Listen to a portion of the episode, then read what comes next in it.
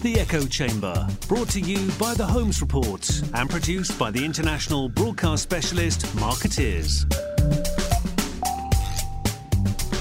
Sponsored by the Bullet Group, putting you in tomorrow's conversations today.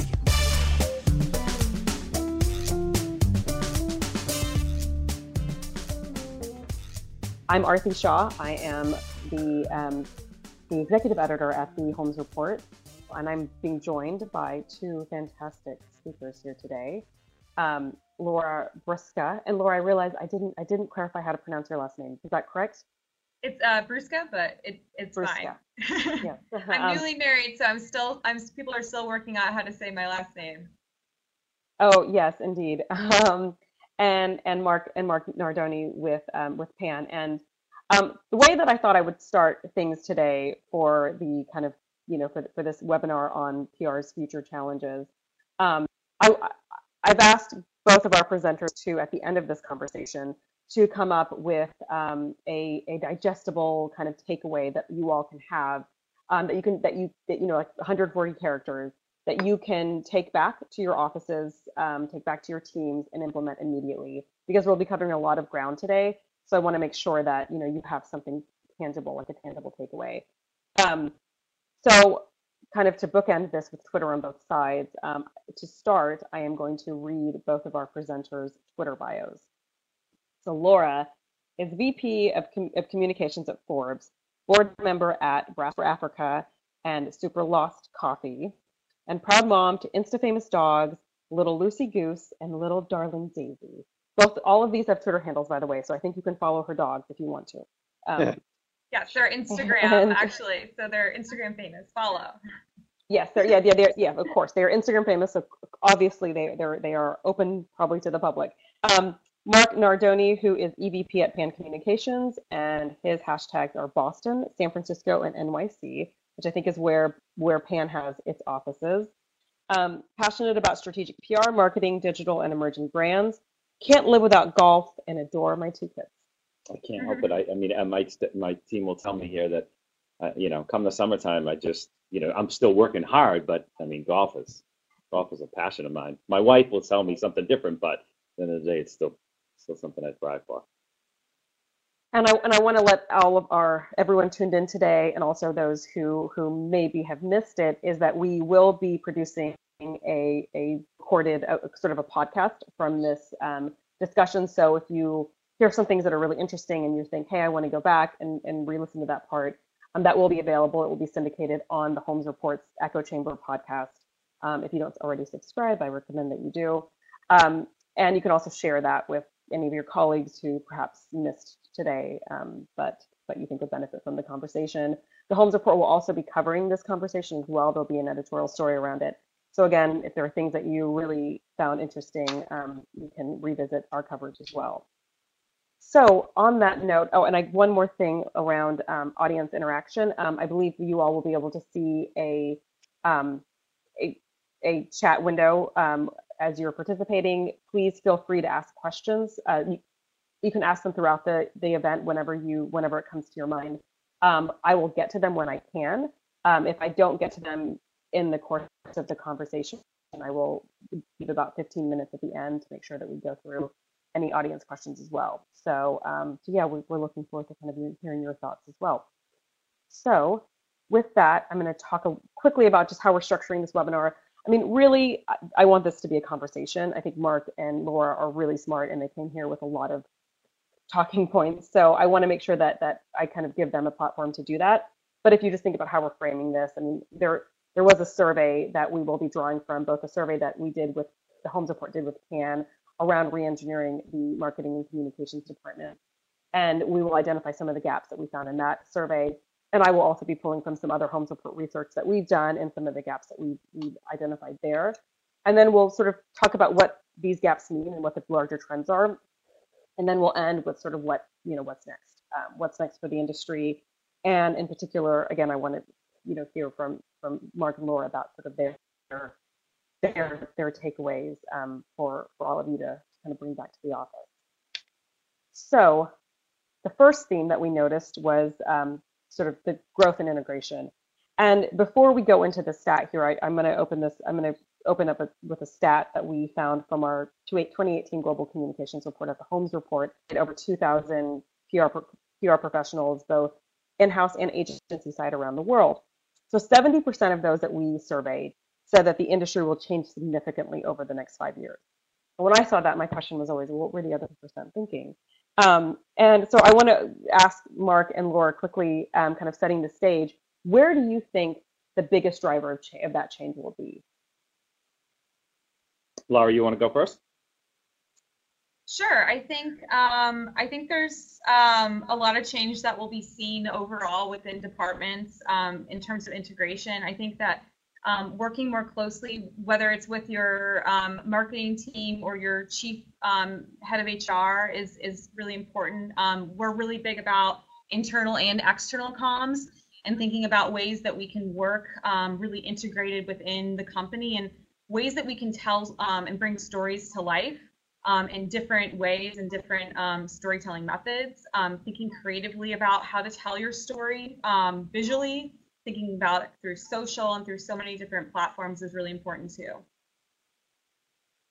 Um, Mark, and, and, just to, to, and just to add a couple things on top of that, I feel that um, you know what we're seeing across the client base, and when we're talking to CMOs, is the pressure that they're faced with growth marketing, revenue marketing, um, you know, being a bit more focused and personalized in some of their um, sales effort, which then puts a little bit more pressure on PR and content to, to be really personalized and targeted and segmented. And how do you make sure that earned media impacts most of that? Um, so there's there's a bit more strategy opportunity for us to kind of go grab as an industry, which is a great um, presents a great challenge for us uh, because we could start to really look at um, impacting um, a brand's funnel in a very different way, whereas we've always lived at the top of it um, based on awareness and, and everything else that we do. We are being pulled now down into more of the strategic conversion conversations around um, making sure that the client and the prospect coming in to either the valued sections of the website and or specific content that we want them to download um, is being connected with a lot of the earned media activity that we have going on in most of our programs. So it's an exciting um, conversations that, that are taking place right now, um, but also presents us with a really great challenge to kind of overtake. Well, the, I, both of you touched on two things that we're going to be talking quite a bit about. One is integration, which Laura mentioned, and then PR's impact, um, you know, on on business and on revenue, um, which is another area that we'll be talking quite a bit about. So, um, so you all set the stage nicely. Um, so as I mentioned, we, we the Holmes Report did a, a partnered with uh, PAN on a survey last year in which um, we were trying to really assess kind of the state of marketing and communications. And one of the questions that we asked was, are you effectively, um, and this was again, this was actually just to brand side communicators, um, are you effectively integrating with other marketing teams? And the response that we got was actually very good. Integration is going well. 79% um, said they feel like this is happening effectively. So I want to first um, open this up to Laura and ask you, um, what does integration look like at Forbes? And can you tell us a little bit about how, about how communications is structured organizationally there? Yeah, so we actually report into our CEO, which is pretty significant. Um, we, um, uh, the head of uh, our communications department has a seat at our executive steering committee meeting, which is all the top executives in the room, and they go around and really talk about what they're all working on, what challenges they're trying to solve. So he has a very important seat at that table, um, and I think that it's um, it's important for um, for all PR people to really have important seats within their organization and to really be in the loop on that executive level.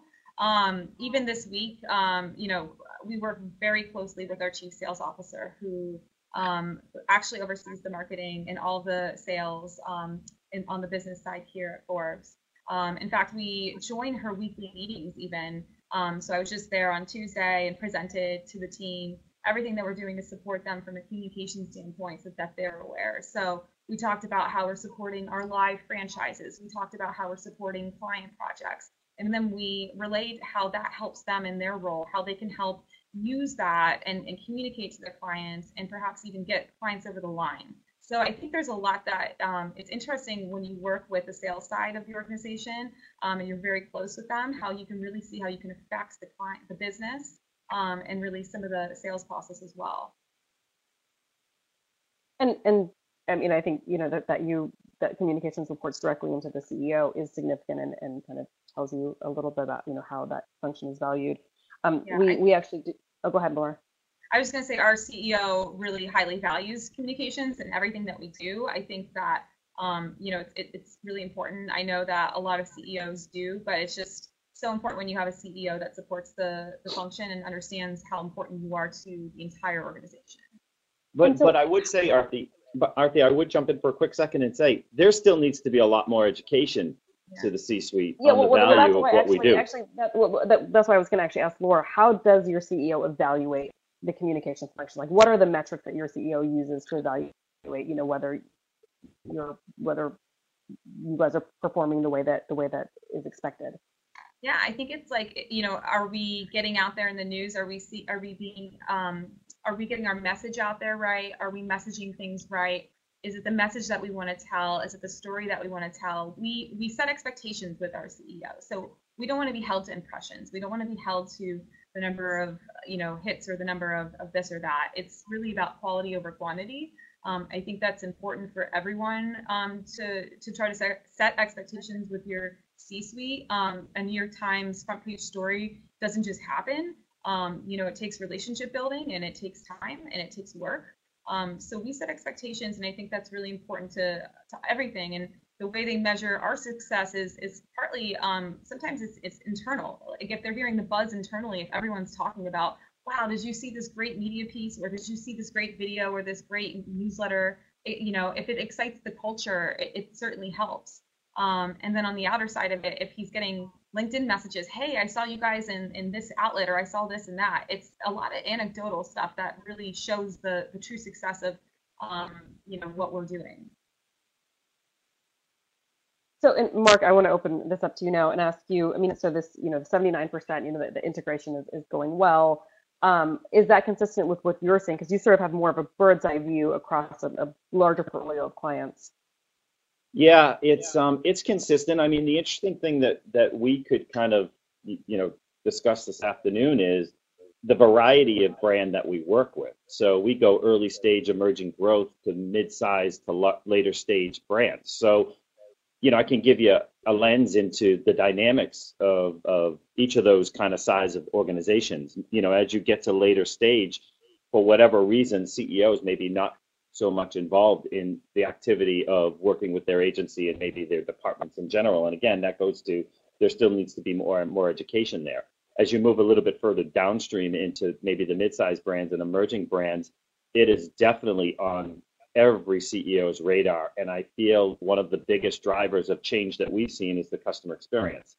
That, you know, um, because the CMO now has pretty much total responsibility for the experience of that customer coming in both from a pre-sale and post-sale based on loyalty programs um, and overall experience with brand, with product, with employees.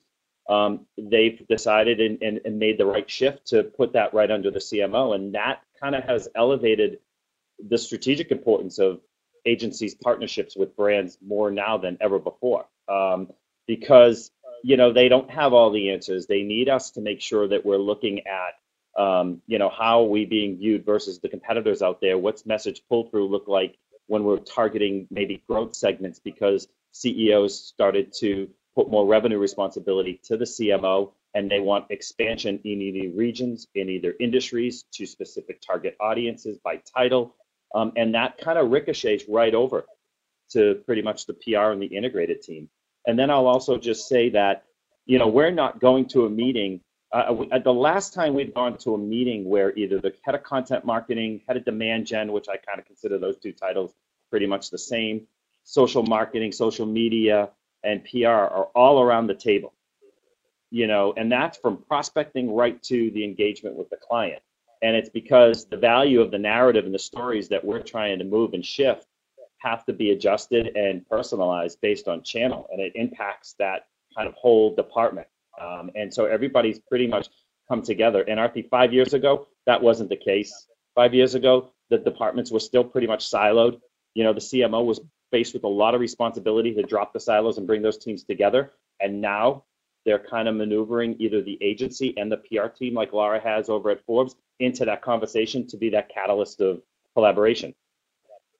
And you know, I mean, you're, you're right. Things have things have progressed considerably over the last five years, but it seems like there are still challenges and growing pains around this around integrating. In fact, I was talking to someone on the brand side just last week, and she was saying that you know at their organization, there there there are just cultural differences that still exist across these different functions, and the way that and, and the approach to solving some of these problems, some of these brand problems, is different, and they're they're still they're still learning and figuring it out. So I, I wonder if both either Laura or Mark, like, what is the biggest challenge that that we still face? You know, five years, seven years into this sort of integration journey that we still face as an industry. Laura, you want to kick that off? Yeah, I mean, I think that's an interesting question. I think, you know, it certainly probably depends on the size of the company, right? Um, and how big your departments are and how many people are, how many functions and how many um, things are happening. And I think it's it's important in terms of organizational structure to have a good structure where, um, you know, figuring out what is the best way to um, combine combine the forces, integrate in a way that makes sense, and then carry that message down to the other units, right? So um, as you grow and as, as companies start to get bigger, how can they um, align themselves and organize themselves in a way um, that makes sense, that makes makes it easier for um, the integration to happen, right? Good point. Yeah, I think size size is crucial here. I think you know I, this is an advantage that some of the earlier stage companies have. I think over some of the larger ones. Yeah, because yeah. I agree 100% there, but I also, you know, we deal mainly in in B2B brands. And I, one of the biggest shifts that's taken place is, um, you know, the C-suite in particular, um, maybe not seeing um, a ton of sales coming in, but seeing the right sales come in. And when they're looking at the right sale that comes in, where they can say and talk to us strategically about what's the ideal customer profile look like, um, you know, why why are we calling that an ideal customer profile for us? What's the criteria? And a lot of that has to do with both the new revenue coming in and the potential, uh, you know, uh, life cycle of that customer's value across, you know, two, three, four years. And that has allowed, I'm going to pick up on what Laura said, much better alignment for these teams to integrate on a page and unify yeah. because it's allowed us to be very, very focused and personalized, but also demonstrate a very interesting lift to the C-suite. You know, where before they would say, okay, so you know, great, what all this awareness, all these impressions, what is it driving? We can actually show pretty much what it's driving now because that sales and marketing divide that might have been there stronger a few years ago, it's not. It's really not there any longer. They are what we see, what we're seeing across our client base is, you know, um, no more pointing of the finger. It's more. It, it goes back to collaboration and making sure that everybody's working off the same page. Yeah. Right. I mean, deal, deal deal flow and and deal close, closing deals, accelerating the, the closure of deals. I think that the role that communications plays in that, I think, is becoming more and more prominent. To your point, Mark, and that is something that I do want to to talk about. And Laura, did you want to get your point? And then I wanted to go to the next slide about yeah. budgets. I wanted to talk about that next. I just think that Mark brought up a really good point about prioritizing. Um, and I think that's something else that will lead to success for so many organizations. So many organizations have great stories to tell, have great clients to focus on, but for, from my standpoint, from a PR person who supports our marketing and sales team, and perhaps we, um, what we do is we promote certain client campaigns that we have, but we can't promote them all. There's so many great ones, but we have, we always have to go back and remember, let's prioritize. Let's see like what will have the greatest return, what will have the greatest impact. Um, so I think that's something else that is really critical is prioritizing. You know, I was at an event two weeks ago, and there was someone from a very big, big tech company, a tech company that everybody in this room knows about. And she asked a question, and her question was, "Do you want to name? Do you want to name who it is?" I it was it was a closed door event, so I'm not going to name who it was. But, um, but she said she you know she said that she had 150 stories she had been tasked to tell, and without really a plan. Like she was just told, here's a hundred. Like the, basically the sales team came to her with 150 stories yeah. and said, here, tell these stories. And she raised her hand, and she was she, she was a seasoned professional. It's not like she was junior in her career. And she said, you know, getting that that integration piece, I think, was was missing because she was like, they don't understand that we just you can't just like throw 150 stories at people. So it, it feels like what they want us to do is essentially spam, and they're not strategic about it. And and at a company as sophisticated as this one, I was somewhat surprised that that you know this really basic issue was like you know come up with a plan. Don't just say hey we need 150 stories. Tell them um, that this was this was still something that she was the, the stature of this company. Um, so so yeah, I mean I think to, to your point of that prioritization and figuring out what are the stories that are going to resonate should should be sort of a baseline priority. Um, so going on to the next point, which I would, and then the next slide, which I thought was really interesting because it actually is it's, it's consistent with, with what we're seeing in the market, both from surveys and just anecdotally from talking to people, is that internal marketing teams are not growing at the pace that meets their needs, and neither are their budgets. And just to sort of um, kind of augment this stat with something that we saw from our Influence 100, and the Holmes Report Influence 100 is, our, is, is who we deem are the 100 most influential communicators and marketers from around the world. And and basically, the majority that we saw in 2018 saw budgets flat. Um, the ones that did see increases, they were 5% or less. And um, the ones, and then we saw quite a few disclosed budget cuts this year, anywhere anywhere from 10 to 30%. So my question to Mark and Laura is, is this reflective of a macroeconomic shift um, where there's just less money in the pot, essentially? Or is this reflective of sort of PR and marketers getting a, a smaller piece of the pie? Mm-hmm. Mm-hmm. Mm-hmm. Uh, Laura, you want me to pick up? Um, yeah, you can go and then I'll go. All right. Um, so I think you know this is an indication of where um, there's there's a bit of a shift of responsibility within what we're seeing in some of the departments, and what I mean by that is typically, you know, we've always identified um, our target uh, key decision maker to be the CMO, obviously, and or the you know chief communications officer or you know SVP of com or whatever it happens to be. And I, I feel what's happening lately is that that CMOs are starting to entrust their key um, individuals within their department to either influence or make specific decisions. And that's opened up a bigger opportunity for agencies to start to move across into um, some of these other disciplines within marketing. Um, you know, the two or three that come top of mind uh, for us here is kind of how we um, playing a critical role in content marketing. You know, there is a department in a lot of our brands that we work with that all they do is drive content marketing, but we're starting to, you know, move over into that, whether it's because they're either resource constrained or they want more ideation flowing through the narrative and the story there. Um, so it's kind of like when you look at that CMO, which in, in, in the traditional sense has always had the the budget, you know, buying power. It's now moving amongst these other skill sets in the department, and you've got to figure out kind of how you want to kind of anchor in and move across. And we're seeing significant organic opportunity across our client base with some of these other integrated marketing um, activities, but all anchored in and around content and PR. How do you activate influencer relations when inside of the department most of our clients now are identifying somebody that just manages influencer relations. In the old days on the B2B side, that was the head of analyst relations. But now they may be wearing a few different hats there. They have their own budget, whether it's through paid or organic. They've got their own. How do you move them across our story through earn? How do you connect those dots as one example? So uh, the budget opportunity there, I'm not saying is um, so much of an obstacle as maybe as it was, you know, two or three years ago, Aarti, quite honestly. It's it's just how are you smart as a partner to kind of work strategically with them. Um, and you don't need everything. You know what I mean? Like be smart with what we're kind of working with you on. Like I, you know, we use the word integrated marketing and PR all the time, but I'm also kind of honing into the term integration. Like how do you integrate with all of these teams effectively? Like it's not a you versus us, it's a we. And you know, we don't need everything inside of social, but we can help lift some social. We don't need everything inside of content, but we can play a role in content. So it's like I think there's just a dynamic shift of like roles and responsibilities there that agencies and, and PR professionals in general can go out and grab. Yeah, that's a really good point.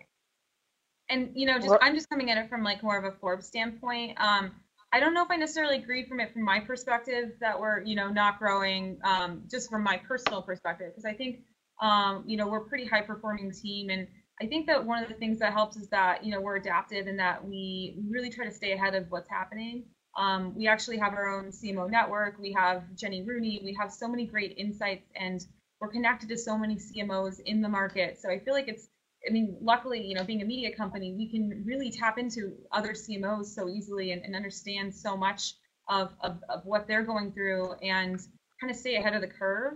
Um, so maybe it's partly too like, you know, to if, if you're if you're finding challenges to perhaps connect more with other CMOs who are going through this too, um, and and try to learn from them and, and see like how are they adapting and how are they growing um, and and try to take like you know look look at some of the content that that could help you grow as well so Laura, you you you you almost you pretty much answered my next question, but I do want to put this out there because I think this will be really valuable to, to the folks that are that are listening.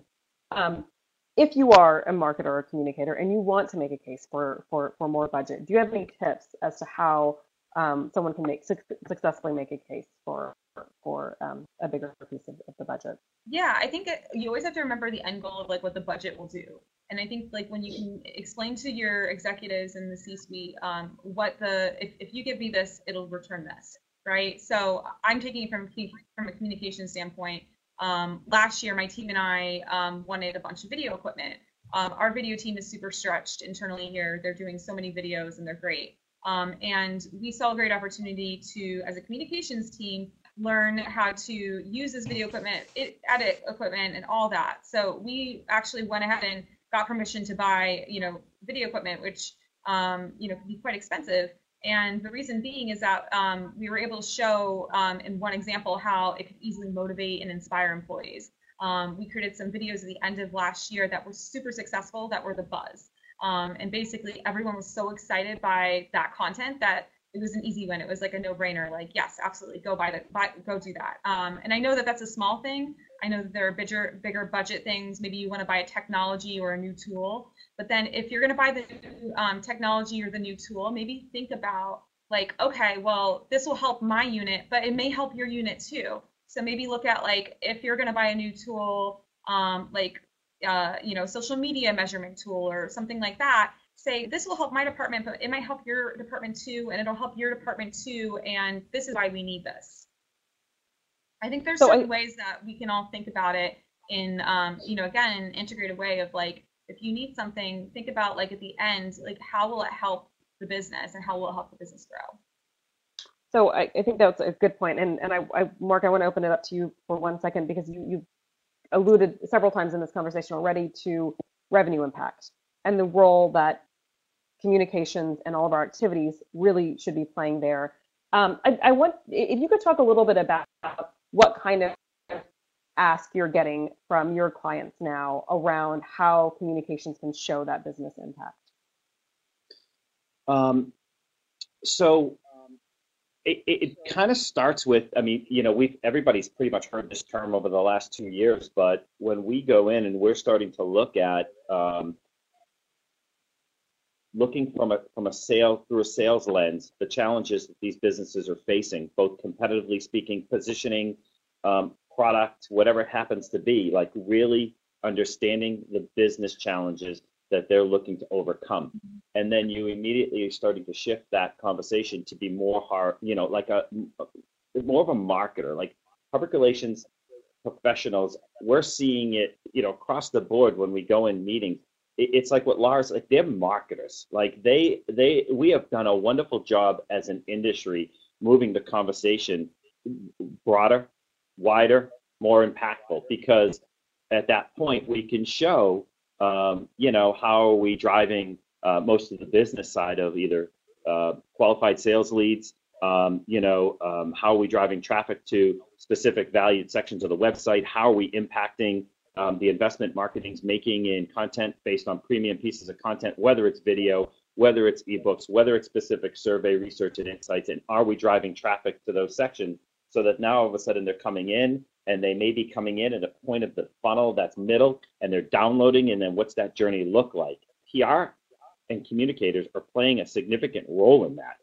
And so where the conversation starts to shift a little now Aarti is how are we more strategic and really a wonderful resource for sales as they go out there and be assigned the top 25 or 30 accounts that they really need to get into you know if they are targeting hypothetically speaking a cio and then we understand that underneath the CIO, there's six other titles inside of that one account that need to be influenced Mhm. somehow, some way. Director of IT, you know, IT manager, head of security, whatever it happens to be. Well, you got to think about now how that ripple effect goes over to, you know, communications professionals, how they adjust the personalization of that content to go to somebody that's mid mid manager in IT and somebody that's budget decision maker in the CIO, somebody that is impacted based on what they're looking at with regards to million, two million dollar technology purchase versus somebody that's using what what actually the CIO is purchasing inside of one account, and then you go target through earned media, through content, through social, through engagement strategies, through influencer strategies. I mean, it's just allowed us to just be, I think, far more involved in business today with our clients. I- I, I want to move on to digital skill set next, but but one last question for you, Mark. How much are you finding that you're having to educate your clients or your or prospects about about this opportunity to be more strategic around direct around sales impact, um, or or are you finding that it's coming from the clients, or are you finding that you're having to educate your I- on your end? I, I, I think it's still two way. I think you know when we look at um, situations, um, you know some some marketers are far more modern and advanced, Aarti, and they get it. They realize that you know revenue is kind of their key barometer to success, and they're going to bring their partners along with them. So there's not much education there. It's more of a how do you sync and execute. You know, so as an agency and just in PR and, and integrated in general, we get that kind of conversation. Others are surprised because you come in with that level of strategic conversation and they're like, huh, I didn't expect this out of an agency. Mm. So talk to me a little bit about what you mean right now. And we start to kind of dissect why are they losing deals? How long is their sales cycle taking? What's their average deal size? Has it grown over a year, two years? Why isn't it? And it's not because we're moving away from earned media. It's because we want that story to make its way through earned media so that those guys can get out mm-hmm. there and sell the right way to impact that sales cycle a little bit quicker. Yeah. So it, it kind of is this 360 kind of loop of goes back to the customer experience, the customer journey, whether it's pre-sale, sale, and post-sale. If you're not having that type of conversation with them, both as an agency as well as well as internally, like Laura probably does with her sales team at All Forbes, you're missing a huge strategic. You're missing a huge strategic Yeah. opportunity. I totally agree with you. We talk about that, and it's important for us to hear from our executive team. What are your challenges? Like, what are you know why why aren't you know thing why didn't that sell? Like, what happened? And how can we help? Like, how can we help with the message, or how can we help with the story? Um, and I think um, it, it's helpful getting like real feedback from people who are there and and and you know out there selling because you know it really is you know driving the business forward. And how can you know you as a communicator help with that? So it's it's a lot about the message and, and the beautiful thing about communicators and the communication groups is that we are the ones who, who really own the message like we're the originators of the message we start the message and that message gets carried through throughout the organization externally and internally And Aarti, one thing to mention too, Well- we've had a, we've talked about this a few times, right? Which is, you know, the erosion of trust, reputation, like that's Yep. all made it to C-suite, which they don't have the answers for, and they need the talented team like Laura may have at Forbes, and like we work with consistently, and all the agencies out there work with consistently on the corporate communication side to fix that. And Mark, because they, Mark, yeah, and I and I, I, I want to talk about earned and how the this sort of erosion and trust in media entities. Do, can we quickly just talk about digital platforms, but and then and because I think that it we net we, we have a slide um, on on that. Um, so I, I, I don't want to I don't want to jump too far out here. So so let's let's go back to that in just a moment. But but let's quickly because we we've danced a lot around sort of skill sets and how that's changing. And Laura referenced video, and and you know Mark you referenced sort of um, influencers and how the analyst market the, the landscape's change from a B2B perspective. So let's just talk quickly about what um, what the what are that those core skill sets. And I'll just cue up the slide. Um, so this is again from, from the survey, and the most common pain point amongst respondents was the generational gap in skill set. And my question to, to Mark and Laura here is, it seems like the technology is constantly changing, right? I mean, Gen X boomers, they were all about Facebook. The millennials are about Instagram. Gen Z is on TikTok, which isn't even open to brands yet, so we don't even know what that will look like. Um, now, like you know, smart speakers are now integrated into family life. You know, they're ubiquitous. There's they're commonplace for for five-year-olds to be talking to um, a robot in, in on their kitchen table. Um, So because the, the technology is sort of a moving target, what are the core skill sets that sort of that undermine some of this um, that you all look for in your talent now um, to be able to engage with and think strategically about these platforms? Because again, the platforms keep changing. Yeah, I mean, personally, like I always look for open-minded. I mean, yeah, go ahead, Laura. I think it's important that whenever you're looking for Mhm. people to be open-minded and people who try new things and aren't afraid to try new things and aren't afraid to challenge themselves, um, it's like an important skill set today more than ever before. Um, you know, it's, it's something that it, if you're if you're talking about all this change and all this digital change, you have to have an open mind to okay, at least try it, like at least test it out, at least you know get a sense of it. Yeah, yeah. I- I'll jump. I'll jump in. Is Laura still going? Or? No, no, I couldn't hear him. Okay, okay. Um, so, you know, the wonderful thing I feel about our profession um, is that many of the things we learned years ago are still so relevant today. Are you creative? Are you a fantastic writer? Can you tell a wonderful story? How do you move that story across all these channels? And there's where that kind of like um, inflection point exists today, Aarti, which is how do you move that across channel? Hence, here comes the digital skill set. You know, I mean, I, I couldn't sit across from you five or six years ago and say the skill set we have inside at the agency today SEO, optimized content, visualization of content, analytics and data, um, you know, would have existed. And they are there. And also, I'm sure everybody that's probably listening on this phone goes through the same thing that we're going through, as well as what Laura's going through with her team. If you're not investing a tremendous amount of time and resource in training and development to make sure that the next generation of professional is learning all of the latest and greatest skills, both across traditional and digital and everything else out there, you, you're going to be faced with a huge issue.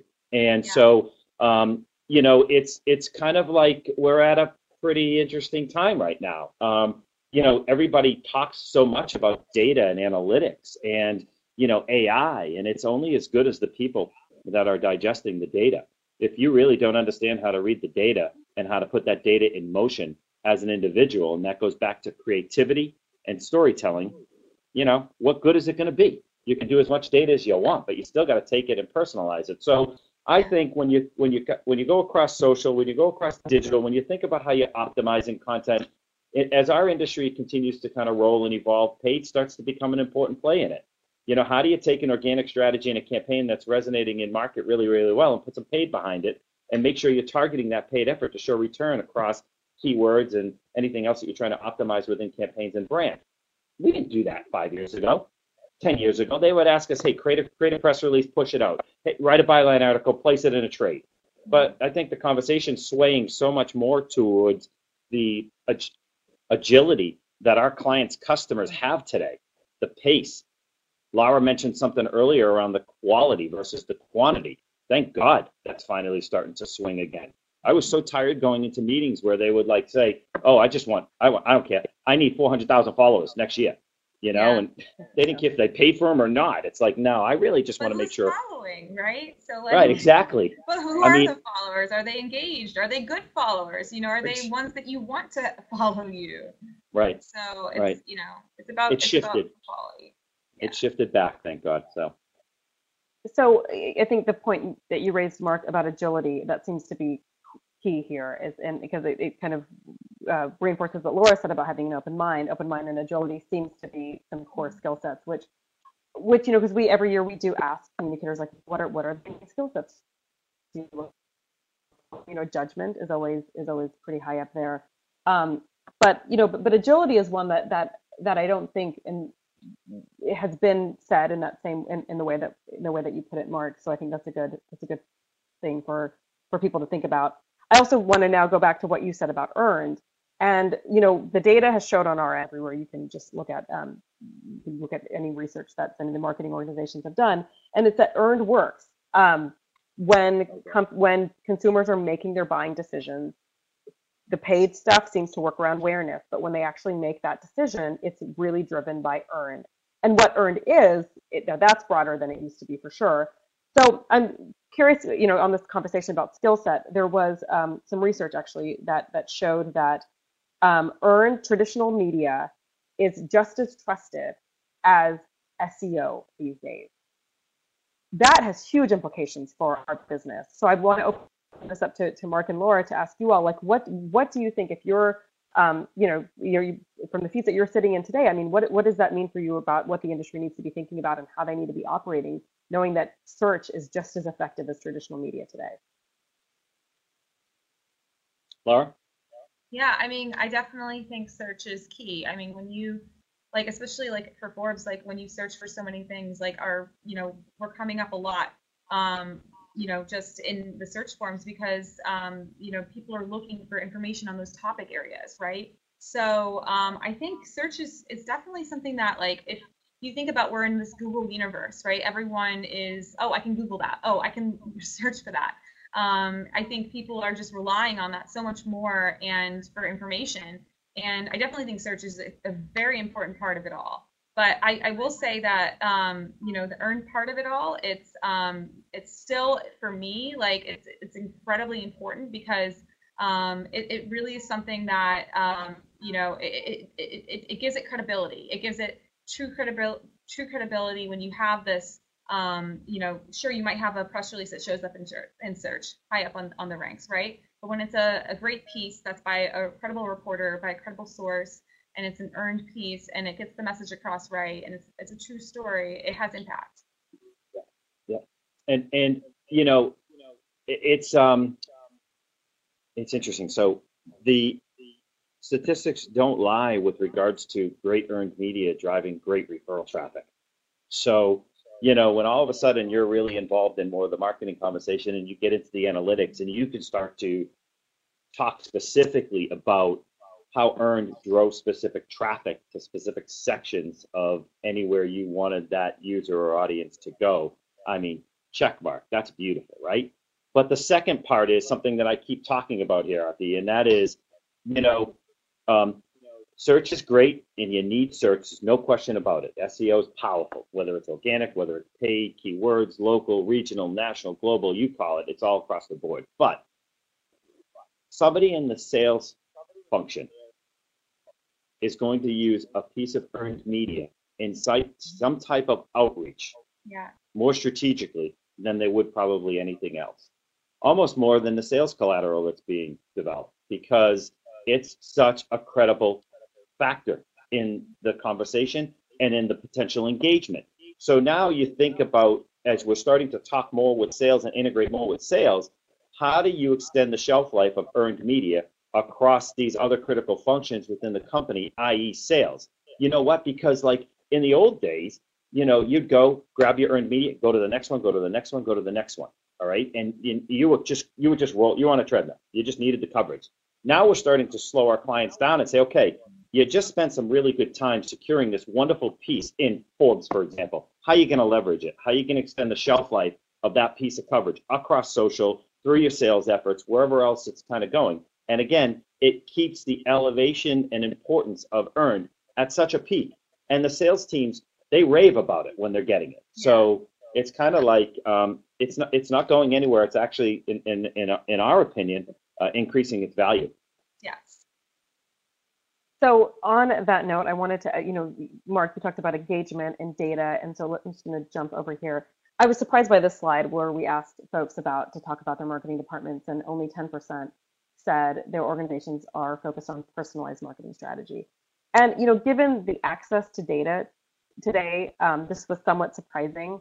So I, I'm wondering from Mark and Laura, sort of why you think that this is it is it a, is it an issue of sort of integrating some of this data with some of the marketing uh, or engagement strategies, or is there a sense of uncertainty around how, you know what consumers' boundaries are and how do you engage with them in a way that delights them and doesn't sort of disgust them? I guess I don't know if I use that um, correctly, but um, uh, but but yeah, but I, I my, my question is is do you think what's what's the hesitation um, for for brands according to this according to this data and is this even consistent with what you all are seeing, both Laura from maybe the brands that you all work with um, at Forbes, or even just from um, your own your own research internally, and, and also Mark from what you're seeing with um, with clients um, and the way that they're personalizing their marketing strategies. Yeah, my own personal standpoint is that this is surprising. Um, I definitely think that um, it's something that's interesting to see that it is so low. I think that a lot of you know a lot of marketers are trying. You know, my opinion is that a lot of marketers do try to personalize their strategy to customers and to the audiences that they want to reach. So it is super surprising. I'm not sure what's underneath that. Maybe to your point, there's something around, you know, the delicate balance of um, how to, you know, not go too deep and not too personal. Um, I think there's certainly, you know, I think people notice it when when you're getting targeted on your phone or you're getting targeted in certain ways. Um, sometimes it can feel a little bit, um, you know, creepy. And um, maybe there's just that balance of, you know, you know, again, people just are conscious of that now and trying to do it in a way that's that's also um, responsible? I I think I feel that with regards to the data that we're probably seeing here, it it, it has a lot to probably do with pace. You know, uh, it, everybody still moves at kind of warp speed out there on you know um, the content they're going to produce and um, going on to the next and, and keeping up with the both the pace of the industry the pace of the competitor pressures the you know the, the pace of the customer um, and also from a from a sales standpoint what's going on there. Um, so i feel like part of that is weighted in kind of like you know staying really active involved and and and aggressive in uh, creating some form of personalization and or customer experience. But I will tell you that, um, you know, these conversations come at us all the time. You know, we're having, you know, if there there isn't one meeting that our teams here at PAN are, are not coming out of where they're deep diving inside of the customer experience and what it looks like. You know, again, going back to why don't they, why aren't they buying? You know, and and I I'm just curious of what you all think about where custom where sort of the consumer limits are, right? Because you you'll you'll you'll see the outrage, right? You'll see, you know, Facebook and, you know, how they've used data. You'll see Cambridge Analytica. You'll see, you know, the, the, the big Marriott breach, which was mm-hmm. massive. Um, but it, what's interesting is it doesn't seem to ultimately change consumer behavior. Like there's this outrage moment, and and I think, I mean, even with right, I mean, even even if there's less engagement there, I mean, folks are still pretty highly engaged on on their other platforms like Instagram or or what or WhatsApp. So where do you think those boundaries? And I just lost my headset. Um, where do you think those boundaries are with consumers? Because on one hand, I mean, they'll say that their privacy is hugely important. And on the flip side of that, we aren't seeing a massive behavior shift when there are big breaches. Um, and Mark, you know, because you work with so many B2B companies that are probably thinking about this um, because they do handle huge amounts of data, um, sort of what what is what's the thinking around around what will ultimately um, impact, you know, their their sales essentially I um, oh, sorry, uh, Laura, you no, wanted to jump in? Go ahead. I, I would just say that I, I kind of feel like there has been some some shift though in some of the stuff um, with with everything that happened on Cambridge Analytica and Facebook and these these things. Um, I think a lot of trust has been broken. I know like tons of people have deleted um, apps over this, and um, I think in Europe you're seeing the GDPR situation, in mm-hmm. California you're seeing privacy laws as well. Um, and I think that, um, you know, a lot of that is in reaction to what's happening. And I think, um, you know, so certainly I think there's a lot of change that has happened because of some of this stuff. Um, but I, I, hear you on customer engagement. I think social social media networks are, are certainly loved. Um, I think people really enjoy being able to share information, dig into information, and feel like they're connected. I think at the end of the day, it, it you know, there's a feeling of connection. Um, and I think that um, you know certainly there's there's a shift though that I, I do see happening, and I think it has has a lot to do around trust, um, and um, and I think that will only continue to to, to arise.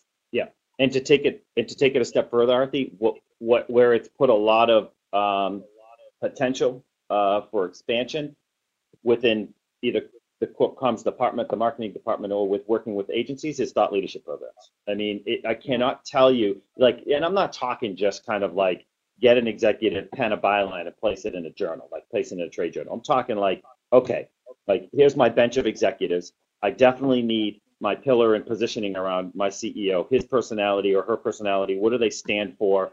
Kind of like what's the brand's purpose? All that kind of stuff keeping them in their lanes, and then also building out all these subject matter experts within that executive team to build credibility and to continue to either leverage trust or bring trust back to the brand. Because at the end of the day, I'll tell you, man, the story, the the story and the narratives are still driving the brand like never before.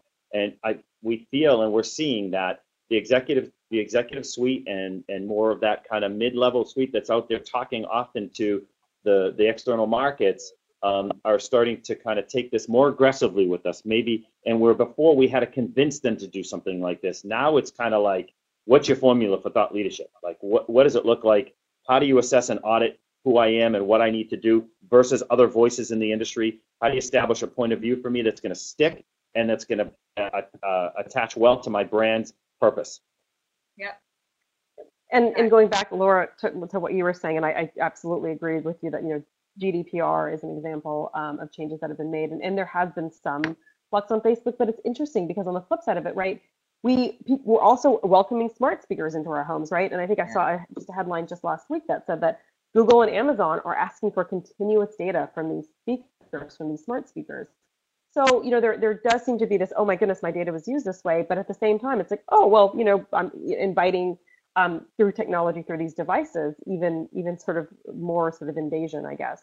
Um, so it, it, predicting consumer behavior around this seems to be a little tricky and it doesn't seem to be consistent. Yeah. Um, so going back then, and you know, we, we're down to about about less than 10 minutes. And so I just want to be mindful of, of inviting the, the audience to ask questions if anyone has those. Mm-hmm. Um, I, I don't see any in my in my window right now, so I'm just going to keep going until until I see one, and then we can pause. And, and I did want to take a moment, Laura, to, to ask you, um, and I think this will be useful for our listeners, from a branded content perspective on Forbes, what brand content works well? Like, what are some things to keep in mind there's anyone here who's thinking about, you know, or, or has um, a relationship with Forbes around the branded content, um, what are some, some, good takeaways around what works well, what engages the audience, what doesn't engage the audience? Yeah. So we're at Forbes, we're big believers that brands are thought leaders and brands have stories to tell and brands have incredible content to share that is of interest to our audiences too. Um, we have our brand voice content program, which is a thought leadership platform program on our site where marketers can share their stories and they're not advertisements they're really storytelling. Um, they're stories that connect that connect around themes they connect around something and i think when they're written well and when they're written in a way that's informative and engaging and that um, is actually helpful to the audience those really succeed the most. I think a lot of times um, you know it's it's it's partly about you know educating there um, and then also in custom content, I think there's a lot that you can do with custom content nowadays um, in terms of positioning brands as thought leaders around certain topic areas, or perhaps even engaging with influencers um, and doing something really dynamic. Um, we've done some really cool campaigns like digital publications with um, with tech clients around the um, topic of AI. some really incredible video branded content campaigns that have been just stunning visualization like visuals where you're bringing in influencers, you're bringing in branded video, and it's so impactful on the audience. It's also like really engaging content that I want to listen to. Um, and I think that when it when it feels um, you know when, when, you're inspiring your audience, when you're giving them content that they're they, they want, um, you know, it definitely it ties into that thought leadership point that Mark brought up of, around you know the importance of thought leadership. And I think that um, it's really important that the brands that get into branded content take a really strong thought leadership um, approach with all of that. Mm-hmm. Mm-hmm. We're seeing a similar shift to Aarti, just so you know, where, where mm-hmm. our clients are, we're talking to our clients consistently um, about branded content, um, whether it's through paid models or whether it's through organic and their own authentic branded content. Um, you know, the challenge that we're having is kind of setting um, you know, some expectations where they can kind of like make sure that the branded content can kind of live for a little while and you've got a really good momentum strategy behind the branded content, whether it's indexes, reports, surveys, whatever else you're trying to kind of brand out there. But we're also telling them, you know, don't shy away from third party collaboration, you know, in, in kind of like kind of jointly develop some of these pieces of content, see what type of return you're going to get out of it. Put a little money behind it. Let us use it across earned and social and all the other areas, and let's see the type of lift and, and evaluate and and maybe don't stick to it for so long, but like, you know, see the, see the value.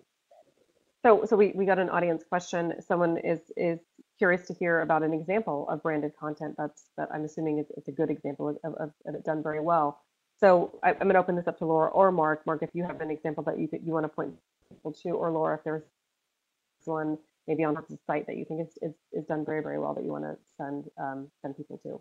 Yeah, I mean, um, for us, like one of the campaigns that's it's won so many awards for us because it's just been recognized as like a really high quality version of um, you know branded content is our KPMG Great Rewrite campaign. Um, that campaign it was incredible. It was talking about rewriting industries. Um, we worked with this incredible guy Leonard Brody, um, real thought leader in the industry, and he um, really was a real partner through it all. Um, and I think if you if you look if you go to the site, you'll really see what what it is that makes it award winning. Um, the content comes to life in, in so many ways through video and, and other ways, and it's it's just impactful. I think it's when it has an impact.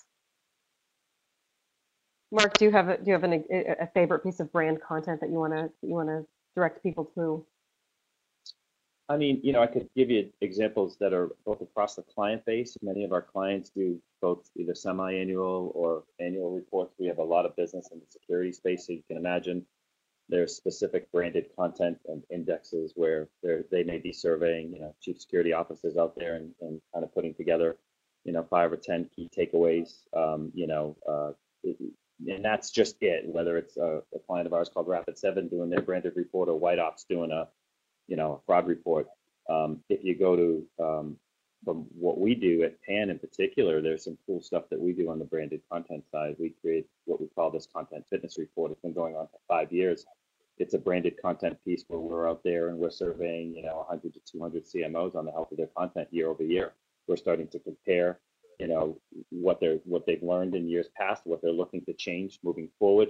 It's branded. It's got some credibility out there. The industry covers it often. Influencers are starting to pen some comments to it as well, um, and so they, it's at least becoming more recognized as a branded piece of content I think that's a, I'm glad that you mentioned um, branded reports, Mark, because we were seeing that as well. That's been incredibly effective in sort of creating a conversation um, for the around uh, industry wide with with branded. Um, we are down to three minutes, and as I as I predicted on our prep call, we did not get through all of the slides, but um, there, there was so much on the first on the first 13 alone that um, that we had plenty to dig into, and we could have kept this conversation going as both uh, Mark and Laura have had plenty of interesting um, ideas. But what I'd like to do now is pause, and um, as I promised our listeners, um, they would be able to take get some digestible, snackable snippet from this from this discussion um, that they can take back to their teams, to their to their respective offices, and implement immediately. So now we want to do the, the, the, the tweetable, the tweetable portion of this, of this webinar. Um, and I, I, I do not have a preference of who wants to go first and give their, their, their piece of tweetable insight. Um, so Mark, Laura, do, do I have a volunteer? I'm, I'm happy to go first. Crickets. Um, oh, there we go. Thank you. how, could you so, say we're crickets? We talk nonstop. I know.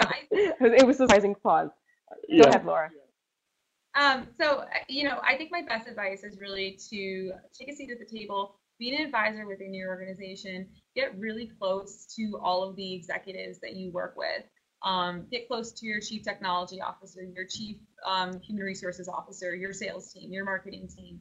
Really integrate and get to know them, meet with them weekly, meet with them bi-weekly, join their meetings, infiltrate their meetings um, because the, the closer you get to all of them, the better you can do your job and the better you can help them with their jobs. Um, so that's something that's really important to, to take note of. And I think, um, you know, at the end, at the end, if you do that, then you win. So get get close to the executive team, attend the meetings, crush the meetings if you have to, understand what they do, understand how you can better help them do their yeah, job. Understand their business challenge and how you can help them, mm-hmm. definitely. I wish I can. I wish I could answer this in one takeaway. So you, are gonna you're gonna not. I mean, I, I have to elaborate. One one thing that we're seeing and has been true for so long is don't be afraid to be transparent. You know, you, there there's going to be failures. There's going to be successes. How do you learn from those failures? How do you continue to move those successes forward. Um, the more transparent you are, um, the, the, the better ability to get things back where you need them to be. So that has always been kind of tried and true um, throughout my career, which is as transparent as you can be, the better off you're going to be. But I, I feel like um, the other areas that I did want to just quickly mention is make sure you're strategic in your conversations. Like make sure you're addressing the business challenges that you're faced with as a brand and as a company. I will give you one quick example.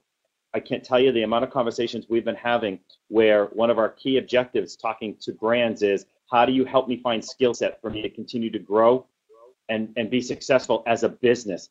How do you help me not only position my executives as thought leaders, my product as exceptional, but recruit the best talent? And one example is AI. How do I bring the best skill set? How does PR and content communications help me fill my recruitment needs? Because if I don't have that, I don't win. And that's business. Like that is a business impact. And you know, like like take that, own that opportunity. It's such a great possibility for us to kind of continue to stay very strategic inside of the company transparency and business impact mark and I, I, think i think the business impact piece especially i think is a nice summary of what what was sort of at the core of, of so much of what we discussed today um, and again unfortunately we have to we have to end now even though like i said this conversation could, could just keep going amara and thank you mark for joining us today and you, contributing your thoughts to this to this topic um, thank you to the to the to the team at PAN they they worked really hard to, to get this to get to get the type to fix the technical glitches and to get us all here today. Um, and thank you everyone for joining us. I think it's been it's been really interesting to, to sort of have this conversation as an industry, industry wide. Again, remember that the content will be available on the Holmes Report. You'll be able to re-listen to this as an Echo Chamber podcast, and you will also be able to see um, a write-up that sort of summarizes this conversation and sort of analyzes some of the some of the key topics that we discussed today. And with that, I think I think we will close this uh, this webinar. You've been listening to the Echo Chamber. Brought to you by the Holmes Report and produced by Markettiers. Sponsored by the Bullet Group, putting you in tomorrow's conversations today.